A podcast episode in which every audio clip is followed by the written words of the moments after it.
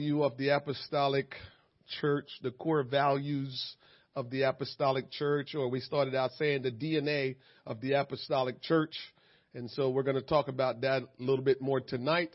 And tonight we're on the topic of breaking of bread. Um, I'll also throw in there um, the unity of believers. So b- the breaking of bread and the unity of believers. The breaking of bread and unity of the believers. And so we know our theme has been coming from Acts chapter two, verse number thirty-six. And so we'll start there with our theme, and we'll read through that again. The word of the Lord says in Acts chapter two, verse thirty-six, "Therefore let all the house of Israel know assuredly that God had made that same Jesus, whom I have underlined, ye have crucified." So somebody pointed out, Peter was preaching, and Peter pointed out their wrong.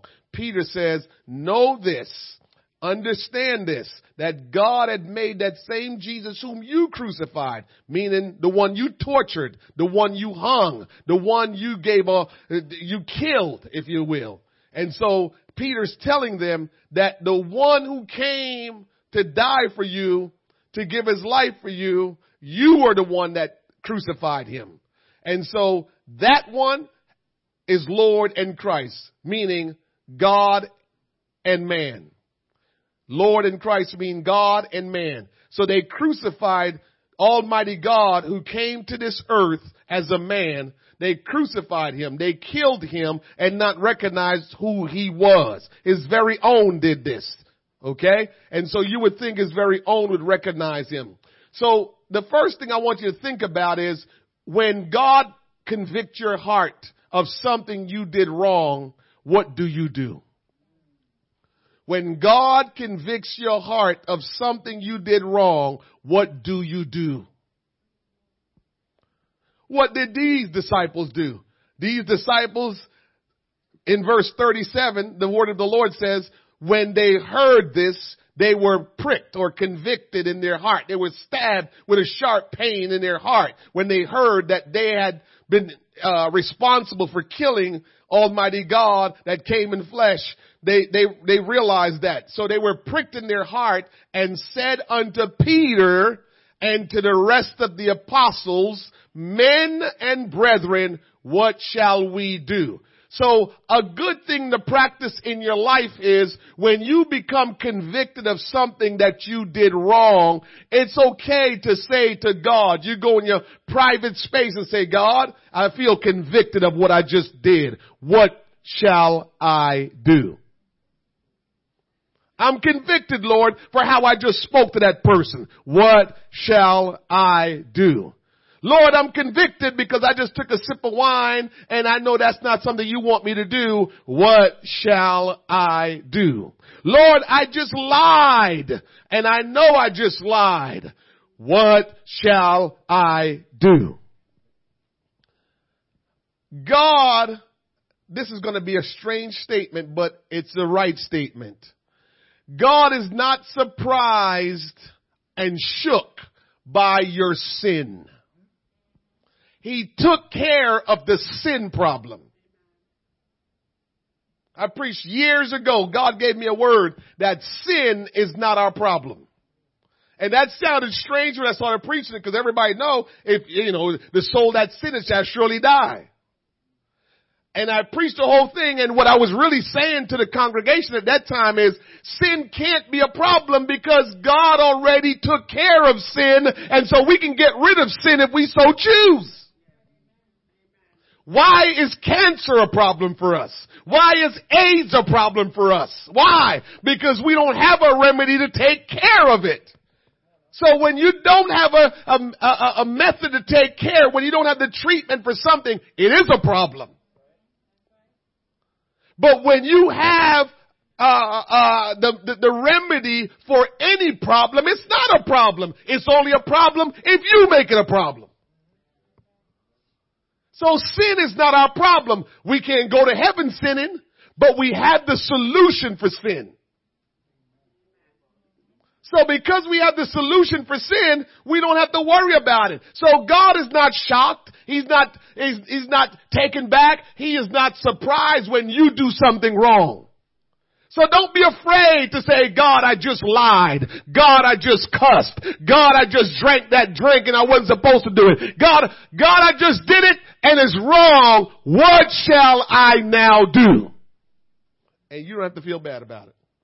Well, you're convicted in your heart because he made you feel bad. But just ask him, what shall you do? Don't leave it out. Don't start telling yourself,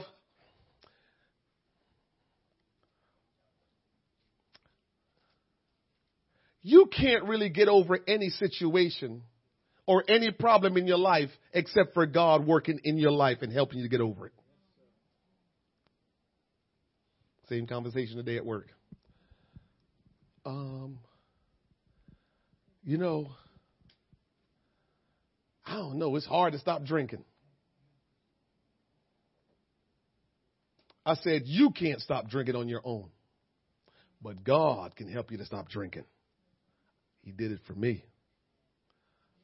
And like I said, I'll put my resume of drinking up against anybody. I drank a lot.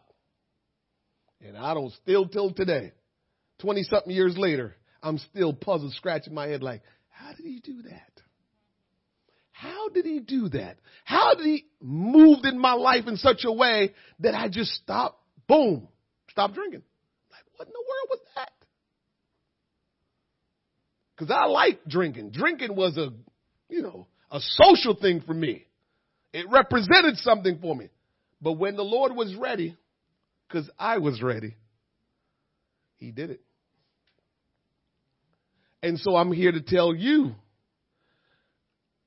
the reason why you ask God, what shall I do, is because whatever he says, you will be able to do it. But don't take upon yourself to think you can just do it. So what do you mean by that, preacher? I mean that I know that telling Trumpy off is wrong. I know it's wrong. But I'm not going to take upon myself to say how I correct it. Because I can try to correct it and make more mess. Because I'm going to have my own way of how I think I should work it out. But if I know I just did wrong by telling them off, I need to step to the side. Lord, I'm convicted. You just convicted my heart for what I just did. What shall I do now? And he'll tell you what to do. Because he'll tell you what to do because it needs to be done. And he'll tell you what to do because he's going to help you to do what you got to do. We pray a lot of times saying, God, deliver me from this. God, help me with this. And here is the truth. And you find yourself doing it again. Why is that, preacher? Because you really, truly didn't want to stop doing that. You might have said it out with your mouth because you can see that this is not good. But deep down in your heart, because God read heart, God knows everybody's heart and he knows everybody's thought. But deep down, you wasn't ready. So God don't tell you to do things you're not ready to do. God don't tell you to do things you're not ready to do. Now, his word tell you what you should do. His word say you need to do this. You need, but, but a lot of times his word is there and we don't pay it any mind. So his word is going to tell us what we need to do, but we don't always do it. And sometimes we want God to tell us something and God is saying, for instance, God, help me to stop lying. And God is saying, just stop lying. Now, if you're saying, God, help me stop lying because it's really, truly a problem and you want to overcome that problem, he can help you. He can help us with anything. But we have to now become so real with God and say to him what's really going on with us. As opposed to just trying to go with the, I don't know, the, the thing we know how to say. Instead of just really and truly going with what it is. So they asked, what shall we do?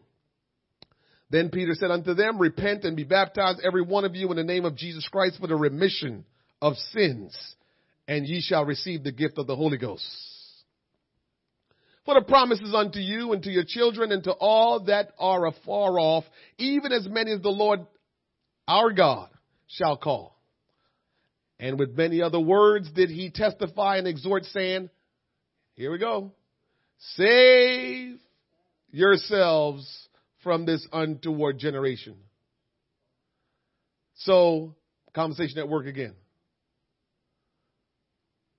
They said to me, well, God,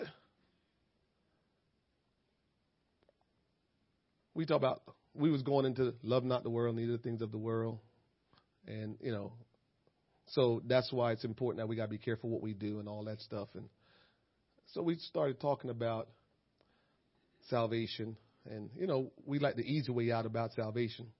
And the only thing I can do, the simple thing that you've seen me do, which I did today again, I said, God is, God will not force you to do anything. And whatever you want to do, you got to take part in it. No, no, I said, I said, let me give you an example. They gave me back the ten dollars because I did it with the ten dollars. I stood at the office door while she was sitting at her desk. I said, this ten dollars is yours. Oh, really? I said, yeah, ten dollars is yours. I'm standing. I said, it's yours. I said, do you have it? No. I said, but it's yours, though. Yeah. I said, until you come and get it, you don't have it, but it's yours. That's the word of God. That's the word of God.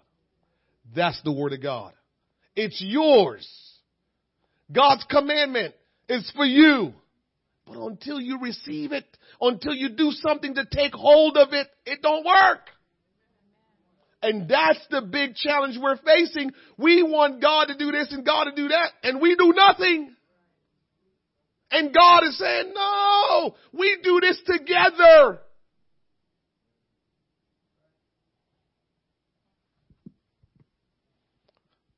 Save yourselves from this untoward. You can't save yourself. So why is the scripture saying save yourself? You got to slow it down and read sometime. You know you can't save yourself. But why is the scripture saying save yourself? So if you're in a hole that you can't climb out of, you can't save yourself. You're in a hole, you can't climb out of it. You can't save yourself. However, if someone let a rope down in the hole, save yourself. Can you save yourself then? You got to do something. You got to hold on to the rope. They'll pull you up. But until that rope come down and you hold on to that rope so you can get pulled up, you can't save yourself. So the Bible says save yourself. What does that mean? Possess. Do what the word says and you will be saved. Come get the ten. You'll get the ten. You'll have the ten. So save yourselves from this untoward generation. So God is clearly letting us know that if we're going to be saved, we got to do something. Then they that gladly received his word were baptized. So they believed it and they did what the word said by being baptized. And the same day there were added unto them about three thousand souls.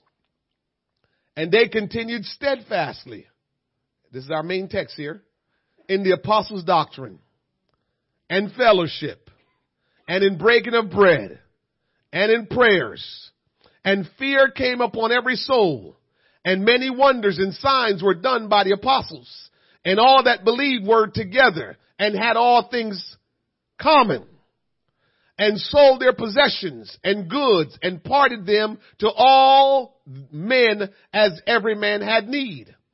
And they, continuing daily with one accord in the temple and breaking of bread from house to house, did eat their meat with singleness, with gladness and singleness of heart, praising God and having favor with all the people. And the Lord added to the church daily such as should be saved.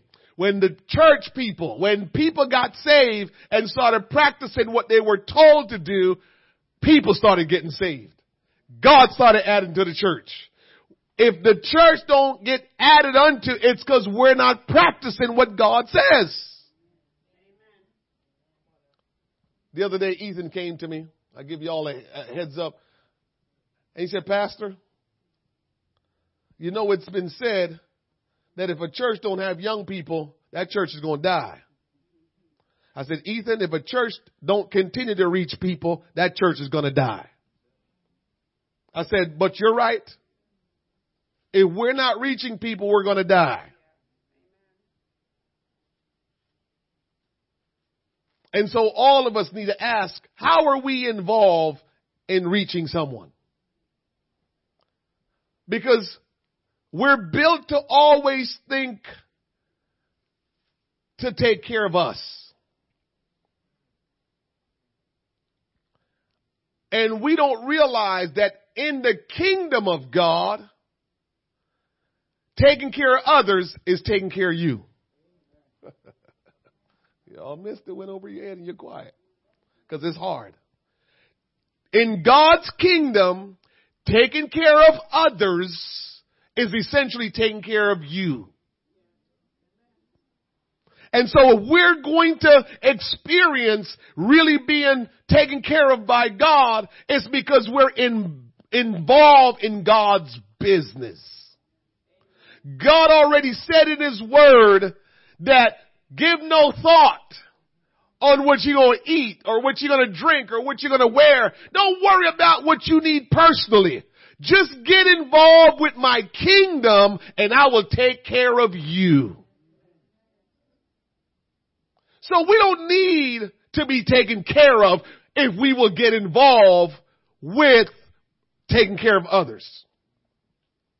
And if the body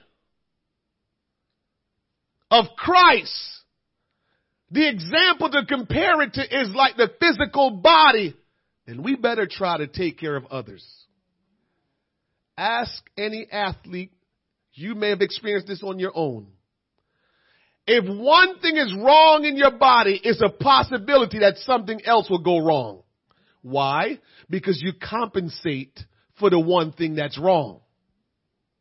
So you're going to wear out a part of your body that you normally don't put that much pressure on because something is wrong in one part. So if your big toe is messed up and you can't walk right, you could get something wrong with the back of your leg right here because now you have to walk differently because the big toe is messed up. And before you know it, now you pull a muscle in your thigh because you can't walk normally. Go back to the body of Christ now. Now that we know that's a physical body, it's the same thing with the body of Christ. We need the body to be fitly joined together and for everybody to do their part, pull their own weight so we can function normally. Because if everybody don't do that, we're going to overcompensate. For some of you that don't know, this is why the old church got worn out. I'm trying to tell some of these new people, young churches, I said, don't work the people too hard in the church and don't let them do a whole bunch of stuff because what they're doing is they're overcompensating and eventually that catches up to you. What you want is for everybody to function in their proper role. So whatever God gifted you to do, you want to function in that role because somebody needs you to function in that role. The body needs you to function in that role. So nobody have to say, well, let me go try audio visual because since we don't have anybody over there, let me go try it. You can try it and you can get some things done, but the body's not functioning right because somebody else is sitting in the audience that God had gifted to kill it. And so because that person is not taking on their role, the body not functioning right.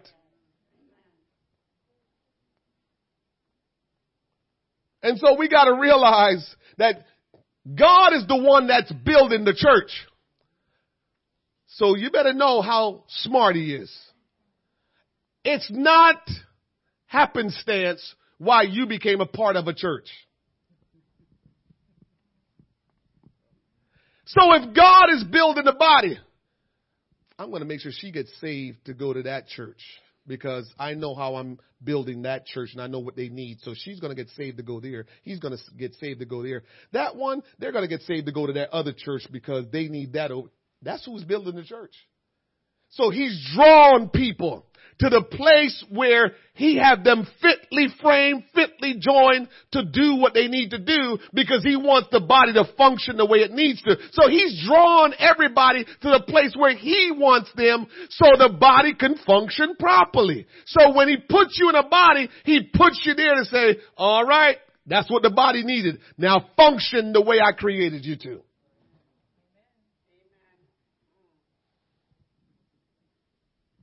He's good. And so those were our texts that we've gone over for all the weeks that we've talked about the core value of the apostolic church.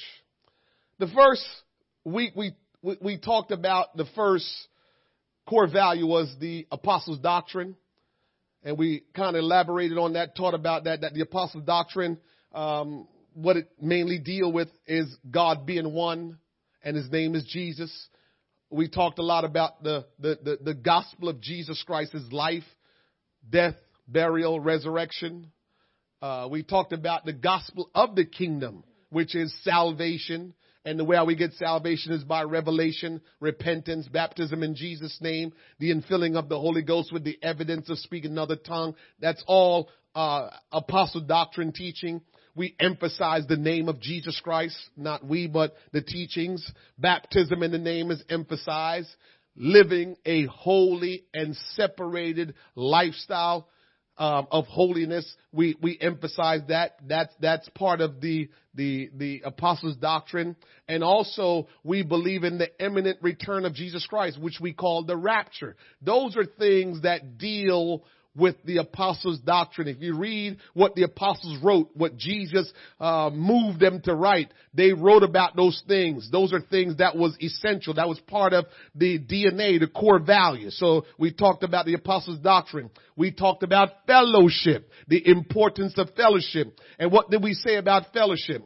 Fellowship is having and sharing things in common with each other.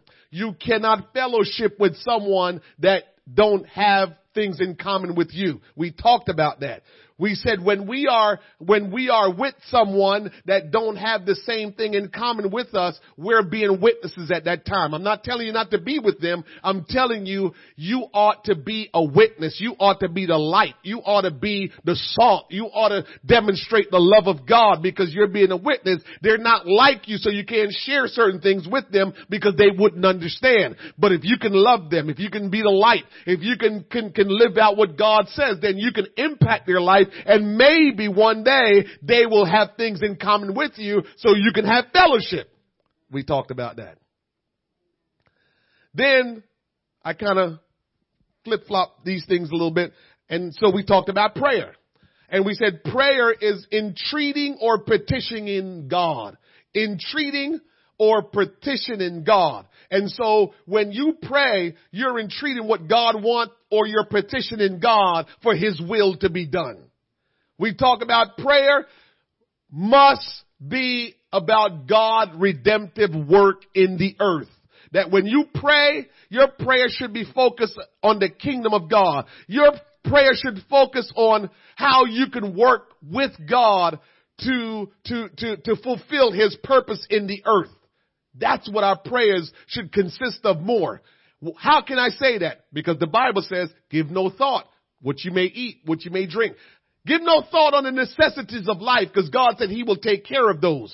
But if you will seek his kingdom, then now he's saying, I need you to labor together with me because I'll take care of you. Don't worry about that. So when we pray, we don't have to pray, God, I need this, God, I need that. In, in the Our Father prayer, it says, uh, uh, give us this day our daily bread. Right? And all we're doing is, is just kind of declaring what God already said that he will take care of. And so we got to realize there's a lot of things that we may be praying about that we don't need to pray about. Because God says, I'll take care of you. And so it brings me to the topic tonight of the breaking of bread and unity of the believers. the breaking of bread and unity of the believers. In Acts chapter two, verse forty-two, and they continued steadfastly in the apostles' doctrine and fellowship and in breaking of bread and in prayers. When you talk about the breaking of bread, you're going to see in, in the scriptures that it's going to be mentioned in a couple different ways. It will be mentioned as communion, but it also will be mentioned as a time of Christians just getting together and enjoying a meal together. So when you read the Bible, when you see breaking of bread, it could mean communion, you're taking communion. Or it could mean that we're just together and we're just fellowshipping and we're eating. Breaking of bread. It could be one of two things. Those, both of what I just mentioned to you, because that's what we ought to do. That's part of our core value. That's part of our D N A as Christians. We're supposed to break bread. So I always say, what do you always hear me say? It's, it's, it's, it's godly to eat. Don't overeat, but it's godly to eat. And we get together, always eat. It's biblical. You're not doing something wrong. It's all good. So if somebody says, why every time we get together, we, we gotta eat. What's your response? It's biblical. Yeah, every time we get together, we eat. Why? It's biblical. So don't be ashamed of the game. Every time we get together, let's eat. Cause it's Bible. In First Corinthians eleven twenty-three, the Bible says, for I have received of the Lord that which also I delivered unto you, that the Lord Jesus the same night in which he was betrayed took bread. This is talking about the communion. And when he had given thanks, he brake it and said, take, eat. This is my body, which is broken for you. This do in remembrance of me. After the same manner also he took the cup when he had supped, saying, this cup is the New Testament in my blood. This do ye as oft as you or ye drink it in remembrance of me. So that he tells us about is communion. So when we get together for service, it's okay for us to break the bread and have communion. Bread and have communion. The cup, which is not liquor, but grape juice and drink, because we're doing it in remembrance of what he has done for us. His body, giving his body a sacrifice for us, shedding his blood so our sins could. So when we get together at times, communion is the breaking of bread. Communion is the breaking of bread. So we know breaking of bread could be communion, but we also know breaking of bread can also be getting together and eating. Uh-huh. Acts chapter sixteen, verse twenty-five. Here's an example of breaking the bread in fellowship and getting together. And at midnight, got a lot of stuff in here. There's a lot of meat in this scripture. A lot of meat. Meat, a lot of meat in this scripture. And at midnight, Paul and Silas prayed and sang praises unto God. And the prisoners heard them. We be worried about what people hearing us saying about God. I start talking about God, I try to get a little loud. And suddenly, there was a great earthquake, so that the foundations of the prison were shaken. And immediately all the doors were open and everyone's band were loosed. And the keeper of the prison, awakened out of his sleep and seeing the prison doors open, he drew out his sword and would have killed himself. Not Paul and Silas. Himself. Why was he going to kill himself? Because as a guard, if you let any of the prisoners, prisoners escape, that was going to be your life. So you know if they got away, you done. So he's just figuring, I'll just take my life instead of um, you know, them taking my life. Because these prisoners escaped. And not one, but probably a whole lot escaped because all the doors were open. So he drew his sword to kill himself. Supposing that the prisoners had been fled. But Paul cried with a loud voice, saying, "Do thyself no harm, for we are all here." Then he called for a light and sprang in and came trembling and fell down before Paul and Silas.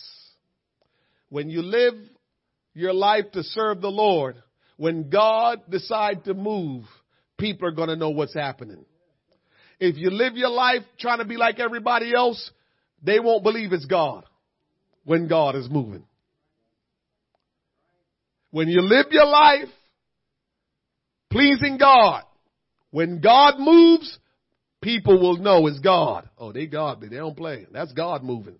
But if you try to blend in with everybody else, when God moves, nobody will realize it's God that's moving.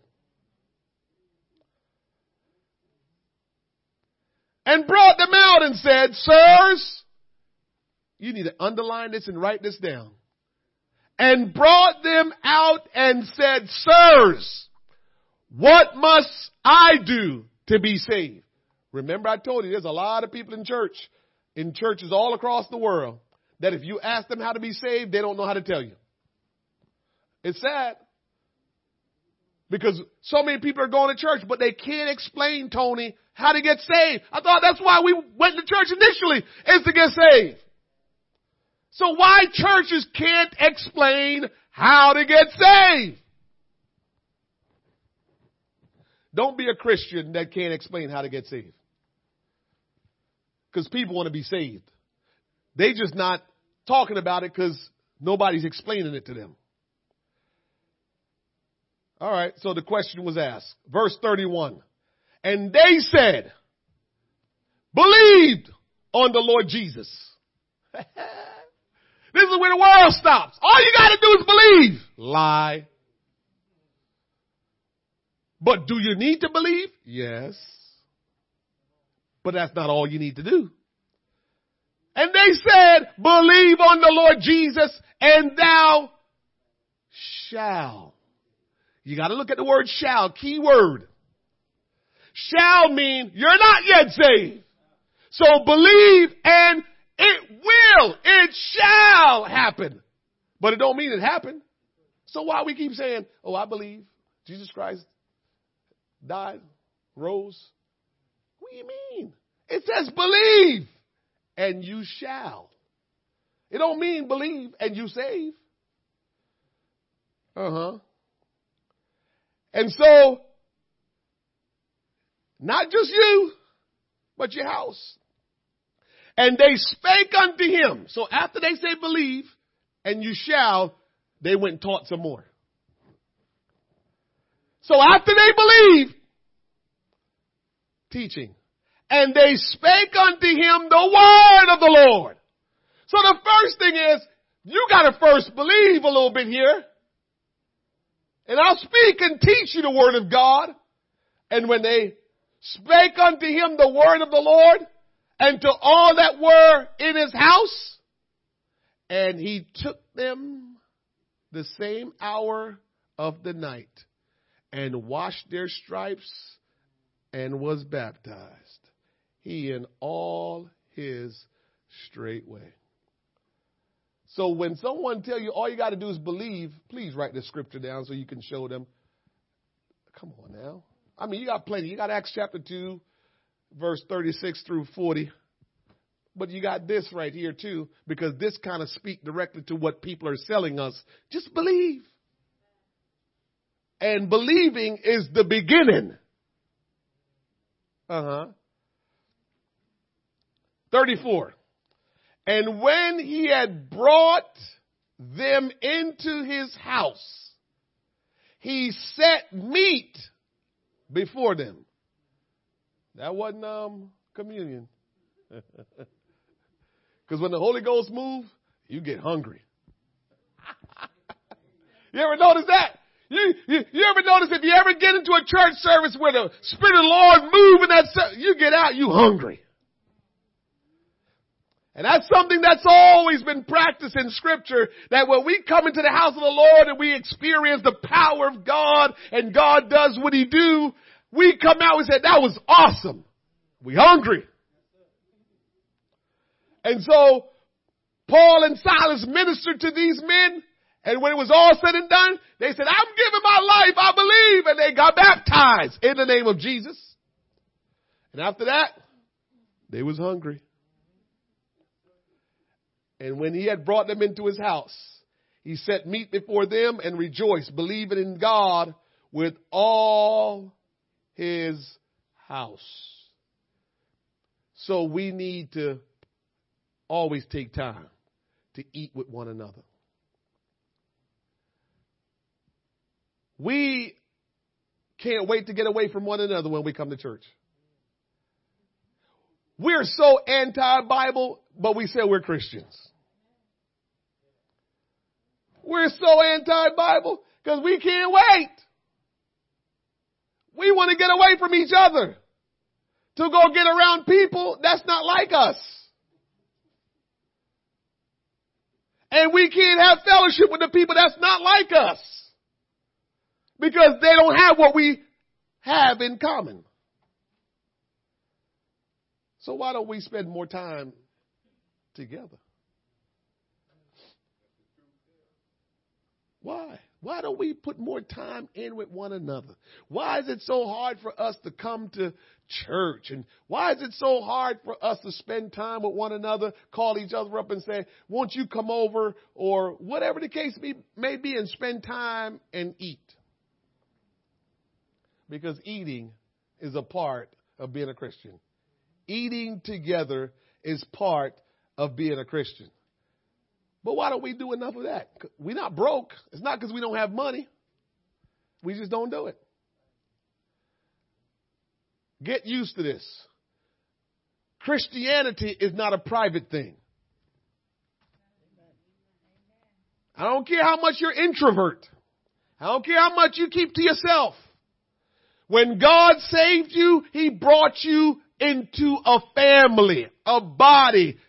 Introvert stuff got to go. Being by yourself stuff got to go. Because you got to realize that the people of God, or we're going to spend eternity together. We we're, we got to love one another. And so we're struggling with that. We got to work on that, because there's no way God is going to allow any one of us to be spending eternity with each other if we're not loving each other. We like to say, just believe. God is merciful.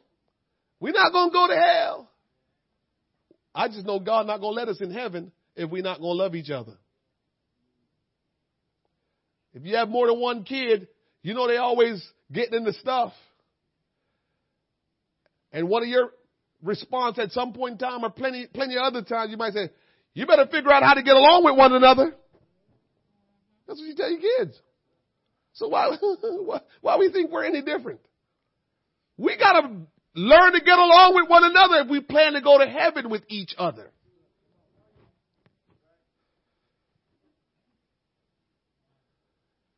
I've been feeling lately how bad I want to go to Israel.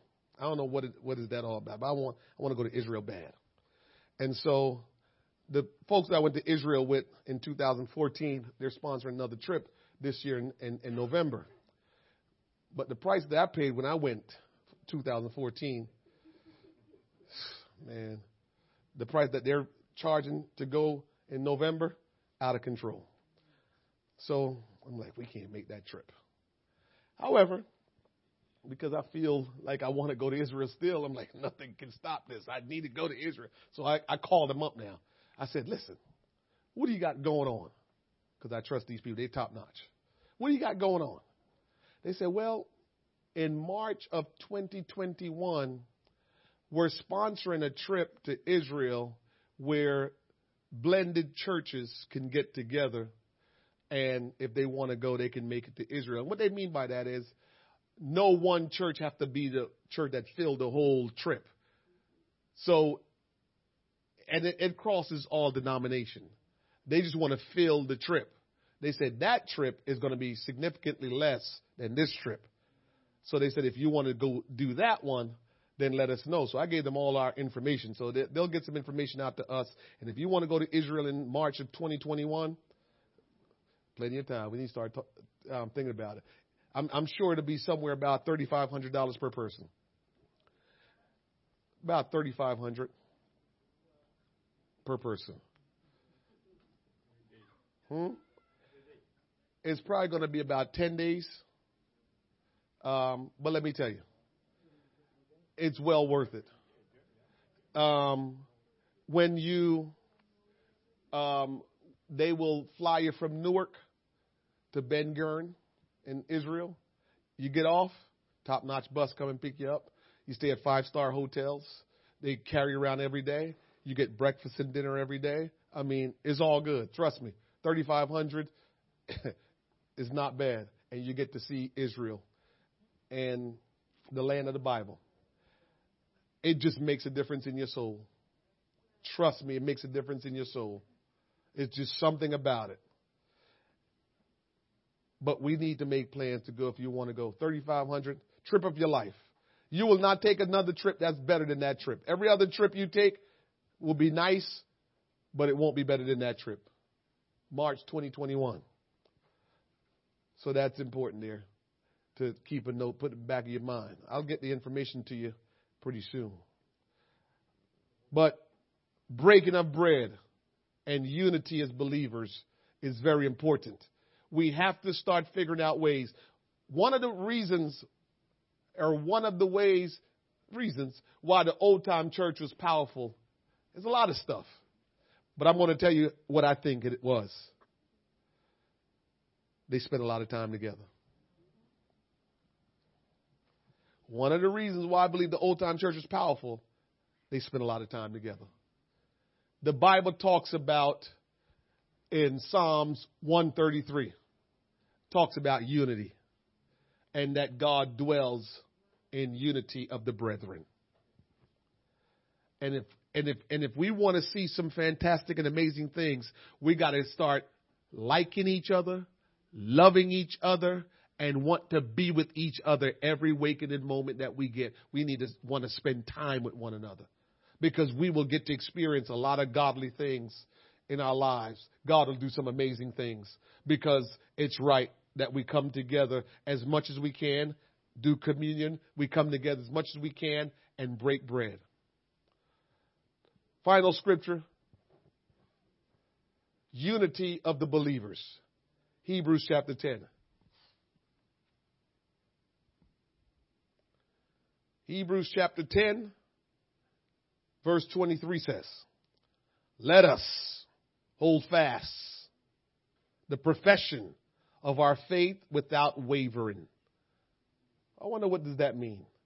Let us hold fast the profession of our faith without wavering. I got to go back to this. This is just driving me.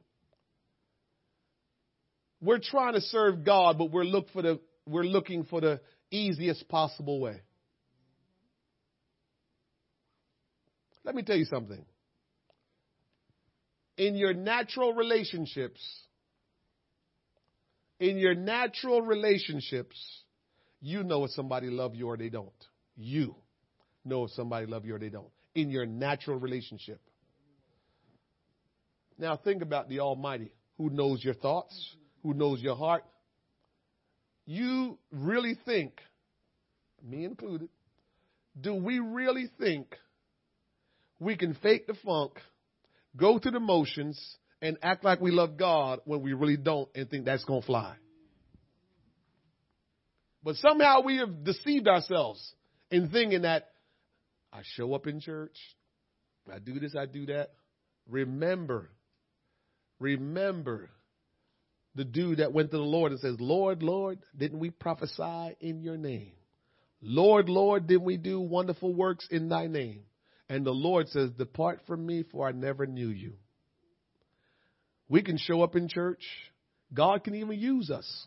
Me? God can even use us. Don't mean we have a right relationship with him. And I don't want to wait till that time to realize I didn't have a right relationship. So we need to be straight up with God and, and be honest and transparent when we communicate with him, that we know where we are with him. We can't just play around. We gotta, we gotta come straight with him to let him know we know where we are with him and we want to be better. And so God is looking for a people that love him, not a people that's just obeying him because they want what he got. How many times we hear, I don't know if you ever heard it, but I've heard it. People used to say, you only call me or come see me when you need something.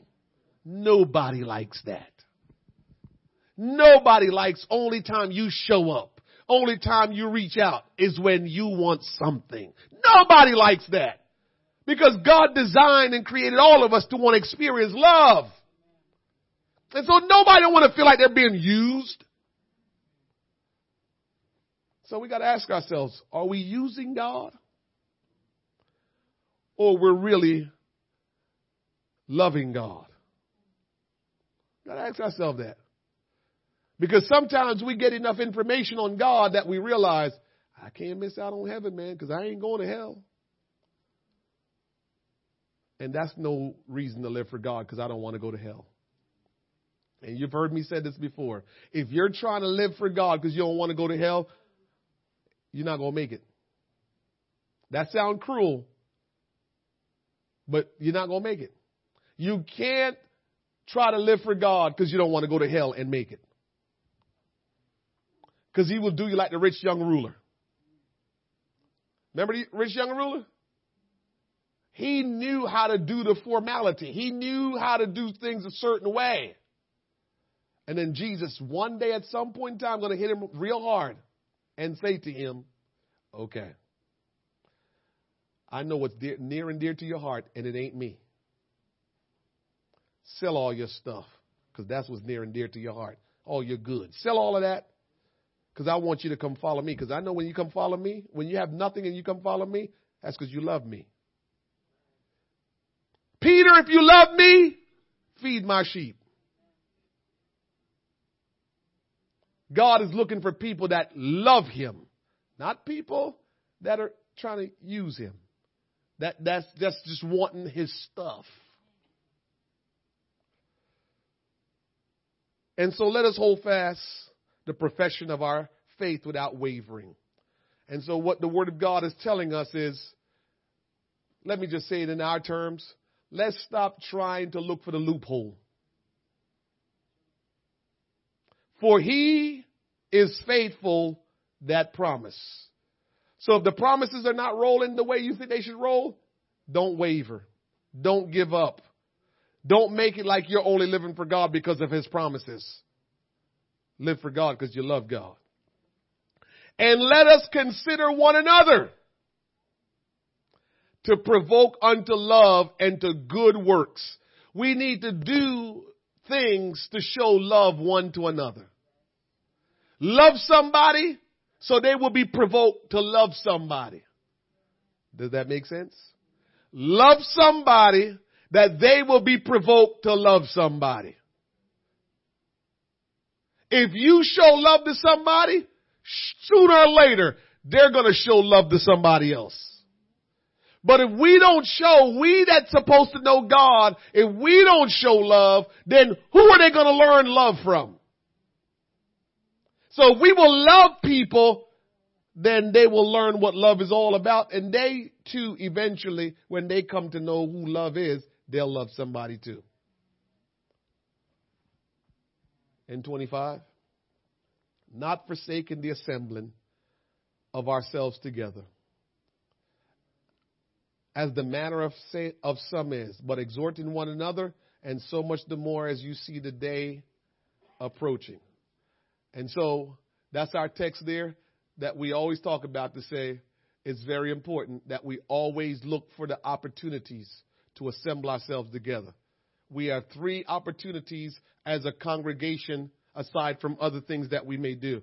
Every week we have three opportunities to assemble ourselves. Thursdays at seven thirty, Saturdays at six thirty, and Sundays nine thirty and ten thirty.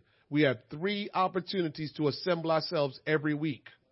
And if we're going to make sure that we get this thing right, we should look forward to making every time we assemble together. Why don't we want to be together? Why don't we want to break bread together? Why don't we want to pray together? Why don't we want to study the Word of God together? What is there that's better than that for us that are looking forward to one day be with Jesus? What is going to be better for us? Our jobs, our material possessions, the people that don't care about God, that's just like, hey, you can do your God all you want. I'm doing me. What are we going to do? What's taking our attention away from God? What's taking our attention away from spending time with one another?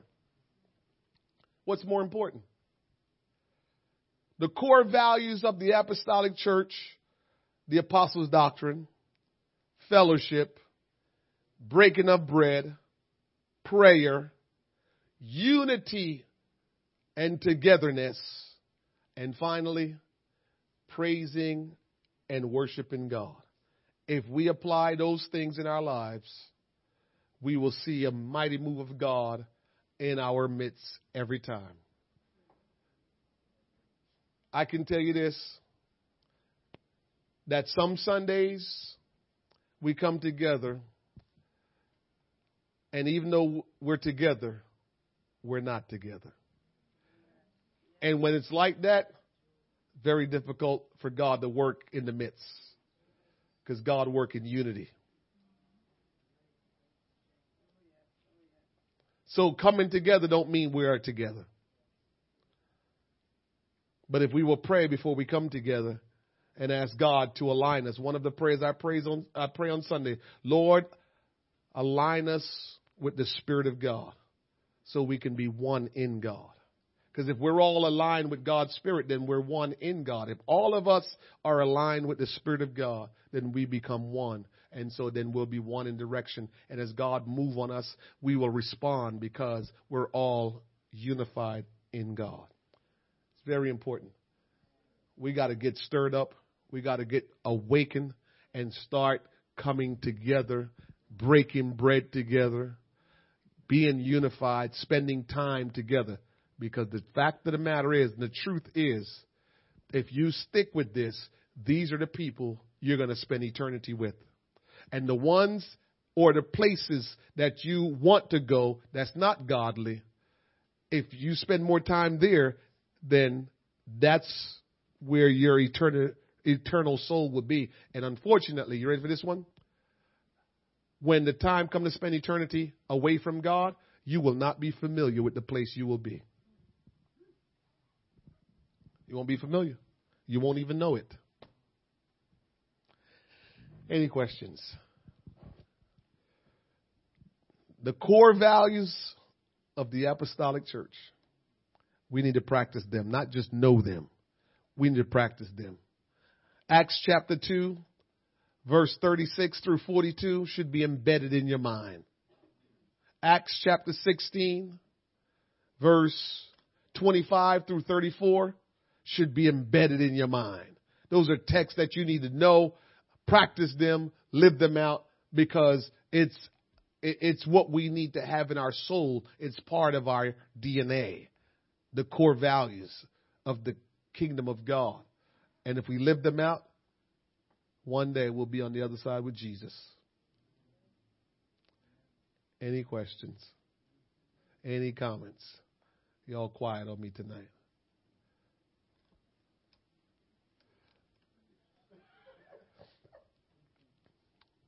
All right. Let's pray since there's no question, no comment. Father, in the name of Jesus Christ, Lord, what must we do that you may add to your church? We understand, Almighty God, that if we do the work of the ministry, if we serve you, if we seek the kingdom first, then, Lord, you will add to the body. You will strengthen the body. And, oh God, for some of us that are struggling, listen to me. Our answer is in us reaching somebody. The struggle that some of us are dealing with, God want me to tell you, your answer is in, it's in laboring in the kingdom of God for God to send what he needs to send to the body. The answer is what God will send into the body, who God will send into the body. The thing that you need, God says, I will send it into the body, but I need you to labor with me. Ah, oh, my God. Your healing can take place if you will just labor for the kingdom's sake.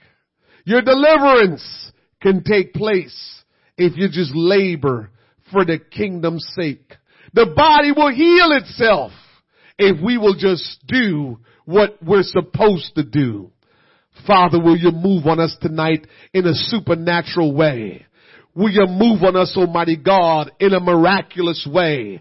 That, Lord, our understanding will be opened up and we will have clarity, clarity in, in knowing, Lord God, what we're supposed to do so the body can be stronger, so the body could be whole, so the body could be healed. Oh, God, will you show us what we must do, what we ought to do for the body, Lord God, to function the way it's supposed to function.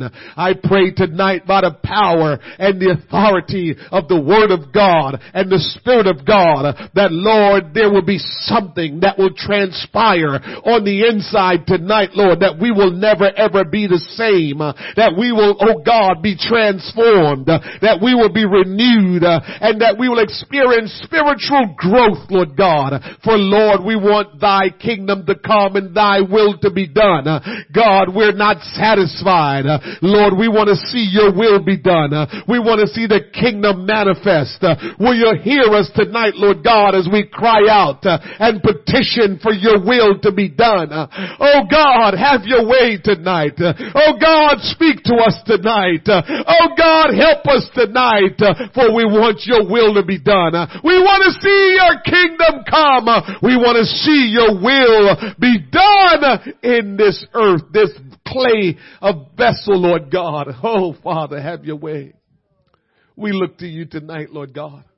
Stir us, Lord God. Challenge us, Almighty God. Make us uncomfortable, Lord, to the point where we will know that you're calling us into a deeper relationship, into a place, Lord God, where we will become intimately involved with the plan and purpose of God.